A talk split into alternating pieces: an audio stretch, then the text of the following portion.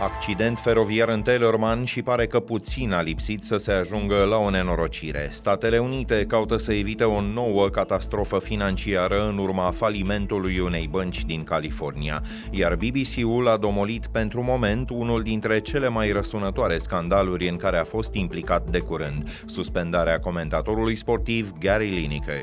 E luni 13 martie. Ascultați știrile zilei de la Recorder.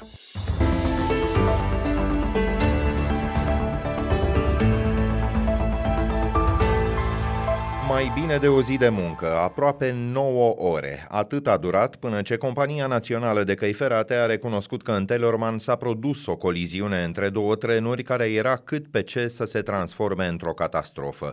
Mecanicul unui tren în care se aflau aproape 300 de pasageri a trecut pe roșu și a lovit o garnitură de marfă. Imagini cu un vagon care se răsturnase și cu altele care deraiaseră erau însă publice încă de dimineață.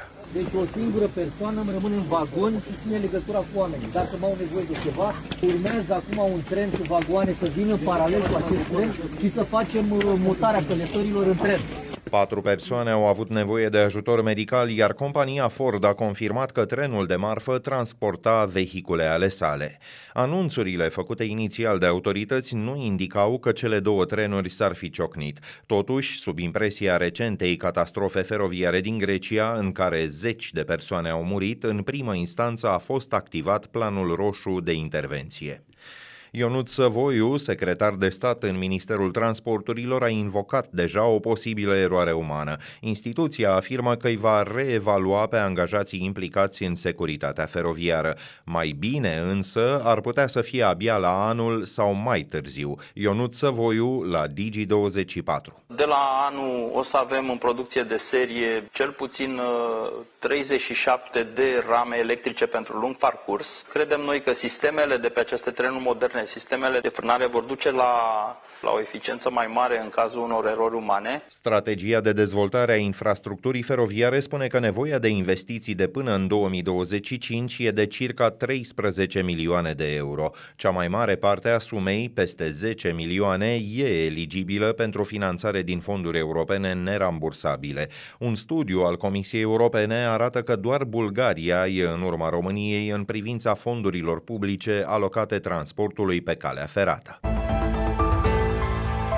O coliziune frontală cu asociațiile civice l-a făcut și pe liderul senatorilor PNL, Daniel Fenechiu, să renunțe la un foarte controversat proiect de lege. Documentul ar fi limitat serios dreptul de a contesta în justiție lucrări publice presupus ilegale și ar fi îngreunat înființarea organizațiilor neguvernamentale. Parlamentarii PSD care susțineau documentul își retrăseseră semnăturile la finalul lunii trecute. Presiunile la adresa societății civile nu se opresc însă aici. Așa spunea în episodul de săptămâna trecută al podcastului On The Record Oana Preda, directoarea Centrului de Resurse pentru Participare Publică să pui o piedică în calea accesului la justiție, să pui o piedică în calea libertății de asociere și să te numești liberal, e dubios. Există o altă propunere de lege, de data asta inițiată de primul ministru, în calitatea lui de senator. În calitatea lui de senator și de Lucian Bode, tot așa, în calitatea lui de deputat, de modificarea codului penal, prin care vor să crească pedepsele pentru tulburarea ordinii și liniștii publice și pentru atingerea dusă demnității. Un fel de a te asigura că nu vor fi proteste un fel de, ample exact, anul viitor. Exact, exact. Un fel de a te asigura că descurajezi cât de mult se poate și tu în stradă. Pedeapsa crește de la 1 la 5 ani, cu circunstanțe agravante dacă faptele se petrec într-un context public, adică dacă participă mai mult de două persoane sau dacă au animale și nu știu mai ce, apropo de cine merge cu câinii la protest. Imaginile sunt vechi de aproape un an, iar la televizor ar fi însoțite de un avertisment privind impactul emoțional. Tatăl unui copil din Bacău a făcut publică o înregistrare în care băiatul, de 12 ani la data faptelor, e închis într-o cușcă de către mai mulți colegi de la un liceu tehnologic. Tatăl reclamă încetineala cu care poliția și inspectoratul școlar anchetează cele întâmplate. Au ticățel de cușcă, târbălină! Iată-la! Yeah! Ia, Mădălina! Eu da țibă! Da, O a doua înregistrare ar surprinde momentul în care băiatul e de asemenea bătut cu bețe. Poliția din Bacău spune că cercetează trei adolescenți pentru lovire și lipsire de libertate în acest caz. Procedura din cursul urmăririi penale nu este însă publică. Cel puțin 100 de condamnați pentru agresiuni sexuale au recidivat anul trecut după ce au fost eliberați, scrie cotidianul Libertatea. În numeroase cazuri, victimele erau copii. Libertatea a publicat un prim episod al unui serial consacrat registrului agresorilor. Apărut la mijlocul lui 2021, el ar fi trebuit să protejeze potențialele victime prin supravegherea constantă a agresorilor. Peste 1500 de inculpați au fost trimiși în judecată anul trecut trecut pentru infracțiuni sexuale. Proiectul Registrului Agresorilor a costat peste un milion de euro. Cei care nu se supun monitorizării nu pățesc însă aproape nimic. Look, the bottom line is this. Americans can rest assured that our banking system is safe. Your deposits are safe. Președintele Statelor Unite, Joe Biden, s-a grăbit să dea asigurări că sistemul bancar american e solid. Intervenția lui survine prăbușirii băncii californiene Silicon Valley, primul astfel de eveniment de la criza financiară din 2008 încoace. Statul nu va salva instituția, iar depozitele cetățenilor sunt în siguranță, a spus politicianul democrat. Investitorii și acționarii băncii SVB nu vor fi însă protejați. Casa Albă încearcă astfel să preîntâmpine instalarea panicii în întregul sistem financiar. Principalii indici ai burselor majore europene au scăzut, de exemplu, cu 2-3% astăzi. Sectorul bancar american fusese reglementat mai strict după falimentul de acum 15 ani al băncii Lehman Brothers, dar regulile s-au relaxat în cursul administrației Trump proaspăt reconfirmat în funcția de președinte al Chinei pentru un al treilea mandat, Xi Jinping ar urma să viziteze Rusia săptămâna viitoare. Așa afirmă surse citate de agenția de știri Reuters, dar nici Beijingul, nici Moscova nu au confirmat deocamdată că așa ar sta lucrurile. Potrivit însă Reuters, Xi Jinping ar avea de gând să discute ulterior și cu președintele Ucrainei, Volodymyr Zelensky.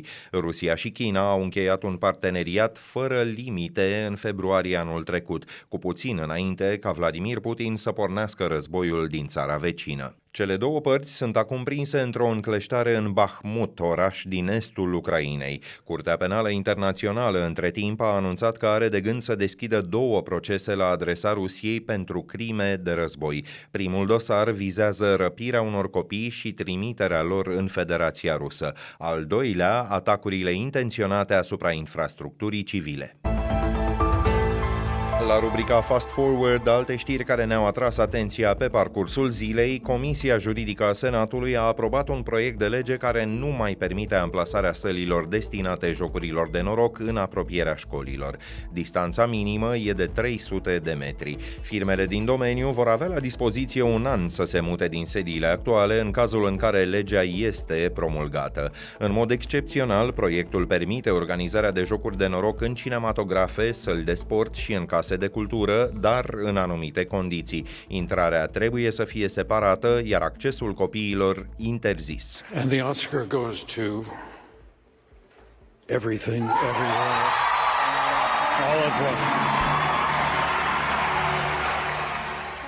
Șapte premii din 11 posibile, inclusiv cel mare. Filmul Orice, Oriunde, Oricând a făcut curat la premiile Oscar în acest an. În afara distinției pentru cel mai bun lungmetraj, le-a mai obținut și pe cele pentru actriță în rol principal, Michelle Yeoh, pentru actriță și actor în rol secundar, dar și pentru regie. După cum îl trădează și titlul, filmul nu de ambiție duce lipsă. O americancă emigrată din China are grijă de o mică afacere, o spălătorie, a cam încurcat-o cu fiscul, nu prea se mai înțelege cu soțul și nici cu fica ei. Când mai dau buzna și tot soiul de nemernici de prin universuri paralele, femeia trebuie nici mai mult, nici mai puțin decât să salveze lumea întreagă. Filmul rulează încă în sălile din România, dar îl găsiți și pe mai multe platforme de streaming video. There are hopes of a resolution to the controversy surrounding Gary Lineker. Now, it follows another day of disruption to the sport's output. Someone walking past saying, bring back Gary Lineker. So, match of the day will have no presenters, no pundits, possibly no players, no commentators. Într-un singur weekend, reputația uneia dintre cele mai importante instituții de presă din lume a încasat gol după gol. BBC a anunțat că fostul fotbalist Gary Lineker va reveni la cârma foarte populare emisiuni Match of the Day. El fusese suspendat vineri după ce a criticat guvernul conservator al lui Rishi Sunak pe Twitter. Demersul, justificat prin nevoia de a menține imparțialitatea corporației, a provocat o revoltă printre angajații departamentului sport și printre personalitățile din fotbal. Nu puțină lume a observat că însuși președintele BBC, Richard Sharp, a donat în trecut sute de mii de lire partidului de la putere, ba chiar că este cercetat pentru că ar fi înlesnit un împrumut pentru fostul premier Boris Johnson. Lineker a comparat limbajul guvernului cu privire la refugiați cu cel din Germania anilor 30. Poreclit Mr. Nice pentru comportamentul impecabil de-a lungul carierei sale, fostul fotbalist prezintă Match of the Day de mai bine de 20 de ani. Punem punct aici, ne auzim din nou mâine seară. Sunt Filip Stan David, toate cele bune!